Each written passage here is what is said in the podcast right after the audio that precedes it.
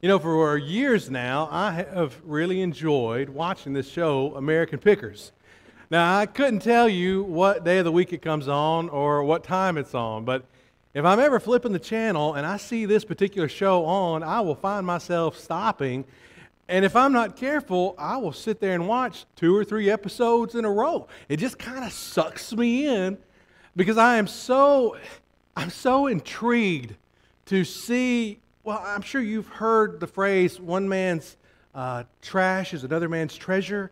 Well, like to see that come to life and, and to see these uh, two guys and their team go from place to place and dig through barns and through attics and through basements and warehouses of all kinds of what I would just say is like throwaway junk. but then they discover these treasures and they walk away making pretty good money on what was sitting around gathering dust in somebody's attic or basement. But you know, long before, long before Hollywood ever told us stories of people finding treasure, and long before we ever got caught up in the excitement of that idea, well, Jesus was telling the exact same type stories.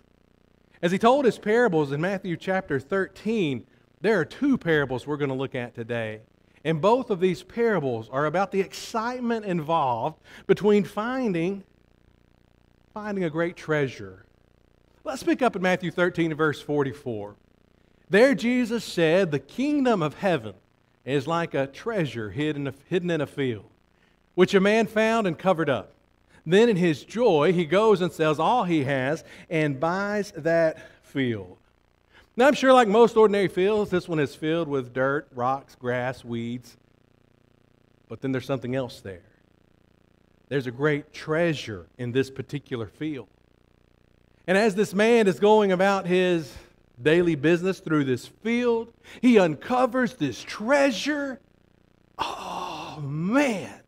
And he was so excited about whatever this great treasure was, and he wanted to make sure that it was his. Now, that may sound like kind of a strange idea for you and I, the idea of just stumbling across buried treasure, but it really wouldn't have been in the day of Jesus. You see, in the days of Jesus, they didn't have a bank on every corner the way we do. As a matter of fact, in the days of Jesus, they didn't have banks the way that we do. So, what did they do with their valuables? What did they do with their money? Where did they keep those things? In their home. They kept them hidden in their homes. Unless, unless they got wind that there may be thieves about or an army may be coming to invade the village. And then they would gather up all of the all of the riches, all of the valuables, all of the money in the house that they had stored away, and they would take it somewhere where they could hide it so that when said army came through town and shook down the house, it wasn't there. It would still be safe. But let me illustrate if I can. Let's say, let's go back in time for just a moment, and let's say you have thousands of dollars stuffed around your house and you get wind that there's an army coming through, and this army is just two or three days away, and you know the safest thing for you to do is to take everything in your house, thousands of dollars worth of possessions, and you don't want them to be at the house, you're not going to go to the backyard. That's going to be the first place they look. So you go to this old vacant field down the road a little ways, and you know where you're taking your treasure, and you're going to bury it right there. It'll keep it safe until the army gets through the town and goes on about their merry way, and you could go reclaim what's yours. But I come along in the meantime while you're waiting on the army to come through, and I'm just making my way through this little field, and lo and behold, I move a rock or two and I stumble upon your treasure. Well, what does that mean? Well, the Jewish law was pretty clear on it. I think probably the, the Hebrew way of express, expressing it in English would be to say uh, finders, keepers, losers, weepers. Like that was basically the Jewish law. If you found it and no one was there, it's yours. Hate it for the other person.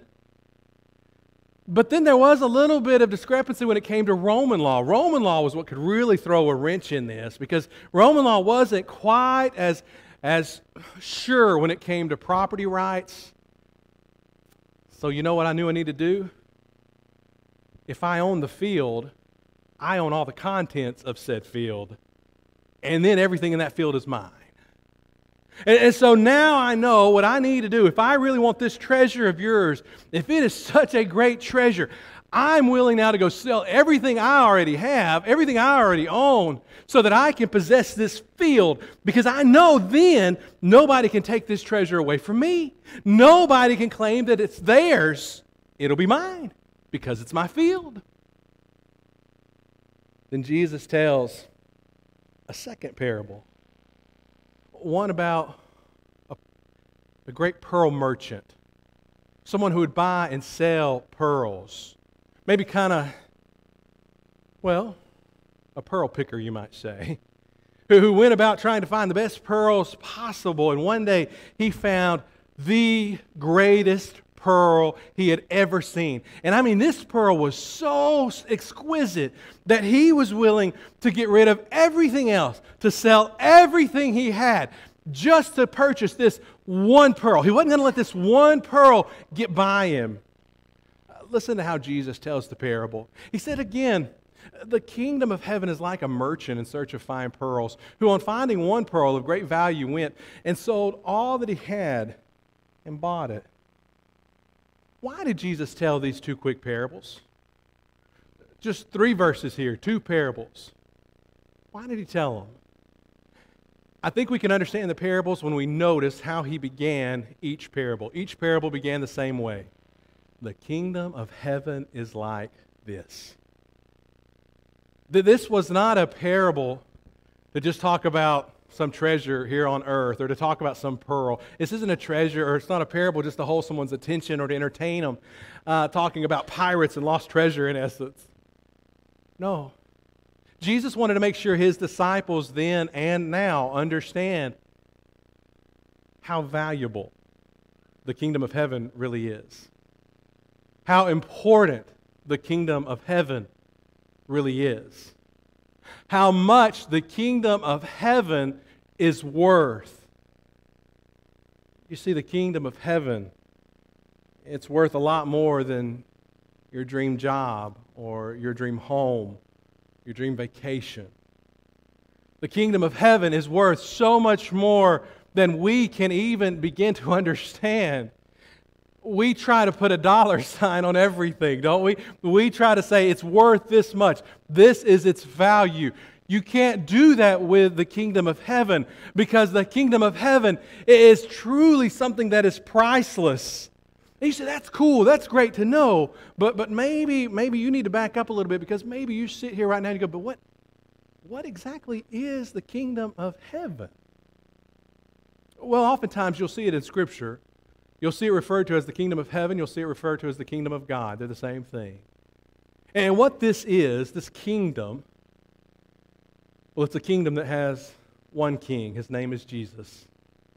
He is the king of this kingdom. And, and the reason that he is able to reign over this kingdom is because he defeated sin, death, and Satan himself. And you and I, we can be a part of this kingdom if we will trust and obey Him. If we'll obey His gospel, if we will submit ourselves, surrendering our will to His, we can be a part of this precious, precious kingdom. And this kingdom, it has its own treasures, by the way.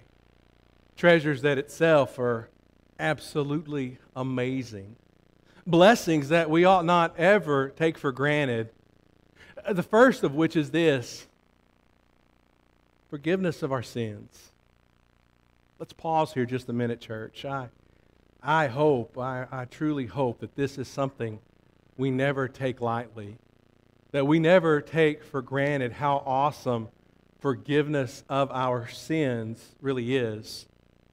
I hope that it's not a phrase that we've come so accustomed to saying that we just say it so fast that we don't really slow down enough to think about how awesome it is. When you're a part of the kingdom of God, you can be forgiven of all your sins. Okay, just for a minute. Bear with me. Just for a moment, I, I, want you to try to think about, just calculate every sin you committed last week. Can you do that? Just real quick. Every sin you committed last week. You know, from Saturday up until today. You can't do it, can you? And, and I guarantee you can't do it because I can guarantee that all of us, all of us are guilty of even committing sins we're not even conscious of. Because we all did things that we know we shouldn't have done, and we all didn't do things that we know we should have done. It would be a pretty long list, wouldn't it? Okay, that's just one week, though. What about last month? Can you calculate last month? Last year. It's just last year. I mean, we're still at the beginning of a new year, so it hasn't been that long ago since last year. Uh, I'm sure you're getting your stuff together for your taxes right now. Just for a moment, just get together everything in your mind for all the sins that you committed in 2021. Maybe it's getting a little overwhelming. We'll back up a little further. What about 10 years? Just one decade of your life a very small percentage of your life for many in this auditorium. It's just 10 years worth of your sins.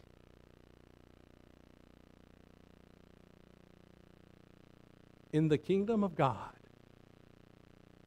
you and I can be forgiven of all of our sins. That is something that we should never take for granted. That is a blessing that we should be thankful for with each and every day.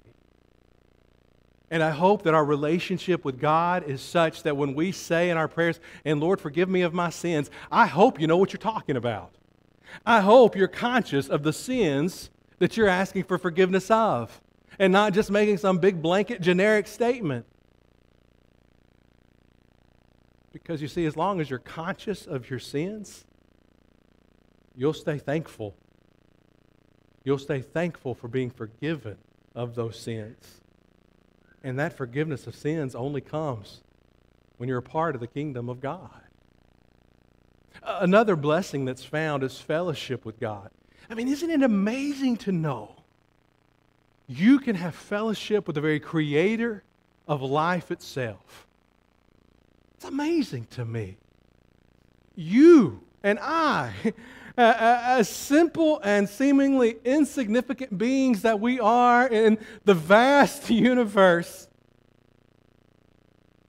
we can have a relationship with a God who is all powerful, who is all knowing, a God, a God who is ever with us and everlasting, a God who is and always will be, we can have fellowship with Him. Why? Because we have chosen to be a part of His kingdom. We can also be an heir to said kingdom. That's amazing, isn't it? You and I, you and I can be an heir to this very kingdom, sons and daughters of the King. How? Because He's adopted us. He has adopted us through the blood of Jesus. We are a part of the family of God. We're not on the outside looking in. We are a part of His family. How did that happen? When we chose to be a part of His kingdom. But I tell you, as awesome as these three are, they're really just beginning to scratch the surface of all the blessings that can be ours in Christ because we also have this amazing blessing waiting for us called eternal life. One day, one day, if you're a part of the kingdom of God, truly a part of the kingdom of God, living as a member of the kingdom of God, prepared for death as a member of the kingdom of God, one day you will be able to stand in the very presence of God. One day you in your in your new body in your new body you will be forever alive in that beautiful heavenly home where there is no longer any sickness or sorrow or pain or death. You, you will be able to experience eternal life because you're a part of the kingdom of God. That is an absolutely amazing blessing. Nothing I repeat, nothing is more valuable than the kingdom of God. And this treasure, this treasure can only be ours because of the sacrifice of Jesus. When Jesus gave his life on the cross, when he bled and suffered and died, he did so for all mankind. Why? So that all mankind would have the opportunity to be a part of the kingdom of God if they so chose. That's why Jesus said, For God so loved the world that he gave his only Son, that whoever believes in him should not perish, but have what? Eternal life. Man, what an amazing gift. What an amazing treasure. And it's not hidden, it is out in the open for you and for me if we'll simply take hold of it.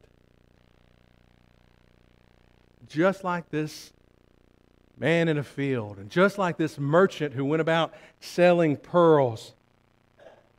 Hopefully, you and I, hopefully, we recognize how great a treasure that the kingdom of God really is.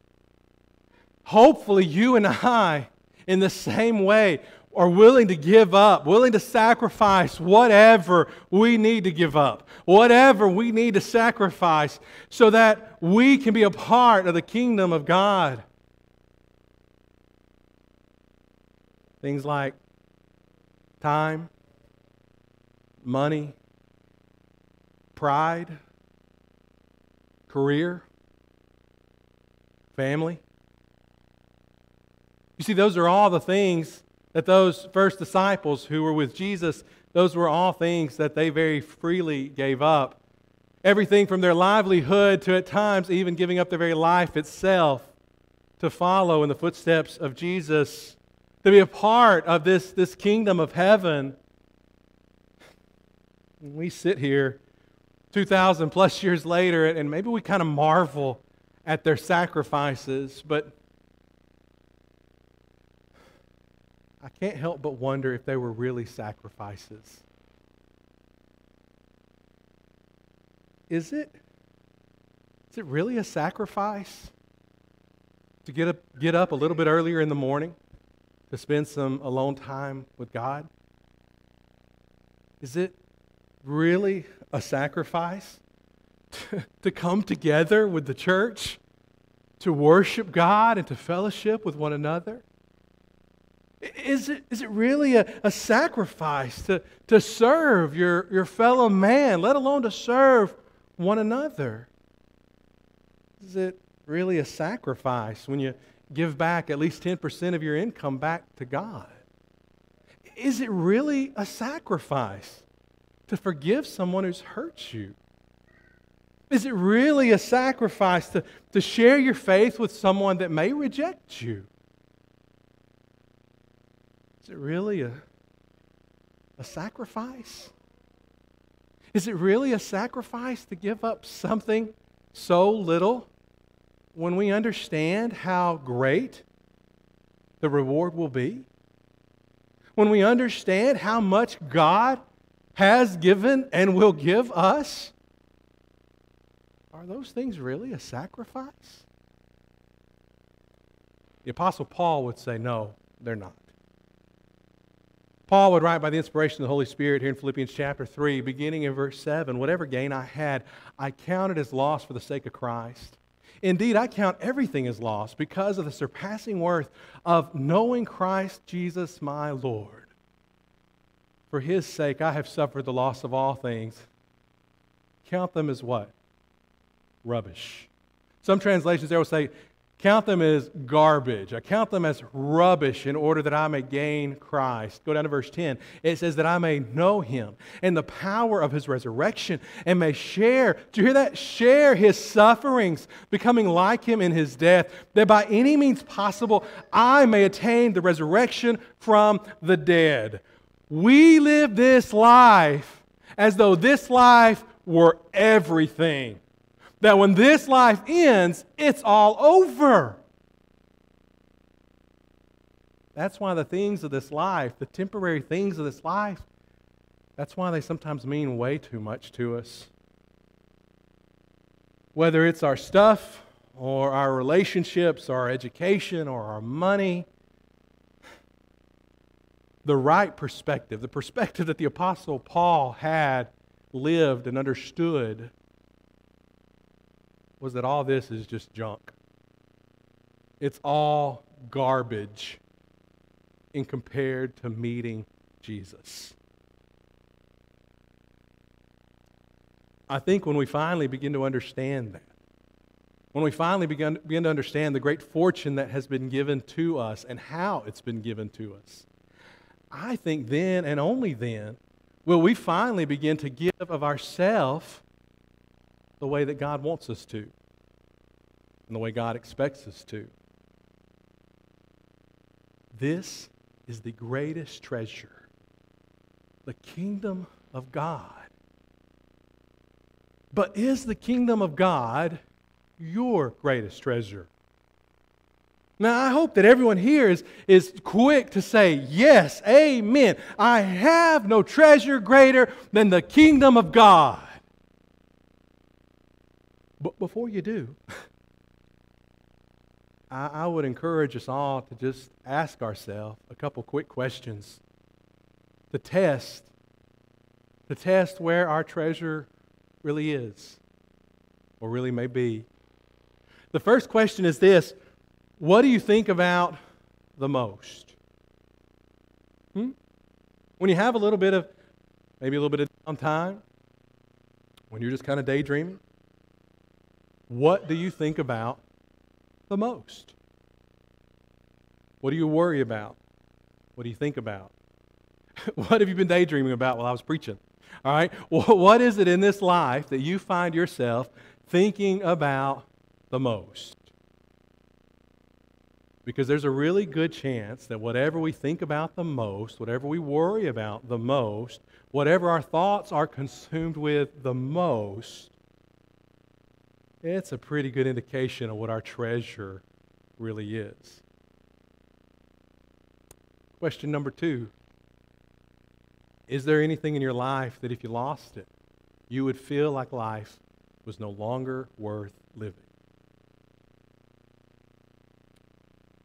I'm sure that all of us, all of us have really good things that we might put on this list real quick. But maybe, maybe if there are things of this life that we would put on this list, maybe, church, we've put too much value on those things. Maybe we've made those things far too important than what we should have, and certainly more so than what God ever intended when He gave those things to us. Oops, don't start singing. so, what is your treasure? Is the kingdom of God your greatest treasure? It should be. It absolutely should be. And if you can leave here today saying it is, praise God for it. But if not, then maybe that's something we need to reflect on. Maybe that's something we need to think about even before we leave this place. what if I told you I have this amazing discovery for you? I want to sell it to you, and because you're my friend and, and I love you, I, I want you to have this amazing thing.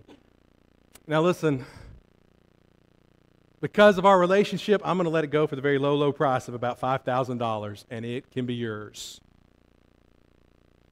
You say, what is it? I can't, I can't tell you. But it's I just you just got to believe me. It's it's absolutely amazing. I say, listen. I can't describe. it. I can't describe it. My, my, my words are pitiful, and my words will never do it justice trying to describe this. But if you'll go with me, I want you to go with me to Hawaii. And in Hawaii, I'll be able to sell you this for only $5,000. All right, so you get on a plane with me, and we're flying to Hawaii, and it's a long flight, and the whole way your mind, your mind's just working. And you're thinking, what is it that Blake has? It, did, did he find some like little small piece of property over there for $5,000? Maybe, maybe there's some business over there that, that, he wants me to be a part of that I can be on the ground floor of. Uh, I don't know what it is. What is it that he's offering me for $5,000? Boy, this is going to be exciting. We finally land, and I said, We got to go to the beach. We got to go over to Waikiki Beach. Come on, we got to go. And so I take you right over to the beach, and we're standing there, and you're looking. You're looking up and down the beach. You're looking at the hotels around you. You're thinking about all these different things.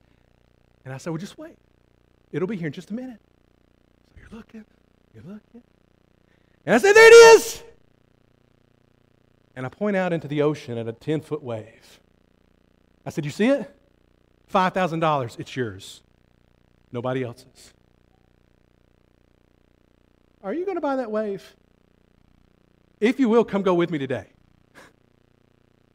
You say, of course I'm not going to buy that wave. I wouldn't pay 5500 I'm not going to give you $5 for a wave. Why not?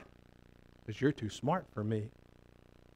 You know that once that wave, as pretty and majestic as it is, once it rolls in and it crashes on the shore, it's done. It's going back in the sea, nothing to show for it. And you're right. That's exactly what waves do. So does life. This life is no different. We spend so much of our time 60, 70, sometimes 80 years accumulating and accumulating and accumulating the things of this life, temporary things. Then our wave crashes, our wave hits the shore, and we die. And guess what we take with us? Nothing. Nothing. The only thing that is eternal is the kingdom of God. Is the kingdom of God your greatest treasure? Are you willing to do anything for it? Anything to have it because you understand how awesome it is. Maybe, maybe you're not a part of the kingdom of God today. Maybe you've never surrendered your life to Jesus. Maybe you've never obeyed the gospel and been baptized for the forgiveness of your sins. You remember how awesome the forgiveness of sins is? We talked about that a moment ago. It's at that point of baptism you come into contact with the blood of Jesus, and He washes away all of those past sins. It's an amazing gift that God gives you in that moment to see a person come up out of the watery grave of baptism cleansed. Oh, man, by the power of God, all of those sins removed, cut away, gone, forgotten. No more. If you haven't done that, do that today. But if you have done that, you are a part of the kingdom of God. You are a child of His. Are you living the way a child of His ought to live? Are you living in faith? Are you living a life that displays how truly important this, this treasure that is the kingdom of God really is? Or are you so caught up in this world in this life, in its people, and in its stuff. That you think those things will last forever. Because they won't.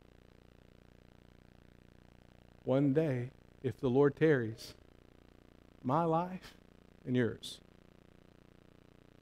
it's going to hit the beach. It's going to crash like that wave. And our time on this earth will be no more. When that moment comes, and it could come at any time, mind you, even before I wrap this sermon up, your wave may hit, my wave may hit. We don't know. But when that time comes, will you be ready to stand before God? Will you be a part of Him, standing before Him as a part of His kingdom, or will you be standing before Him in judgment as one who's outside of Christ, as one who's been more wrapped up in this temporary life than in living for life everlasting? Are you ready? Are you ready to meet Him? Because if you're not, that's not good. Be ready to meet him before you leave here today. We can help you in any way. Won't you come as we stand and sing?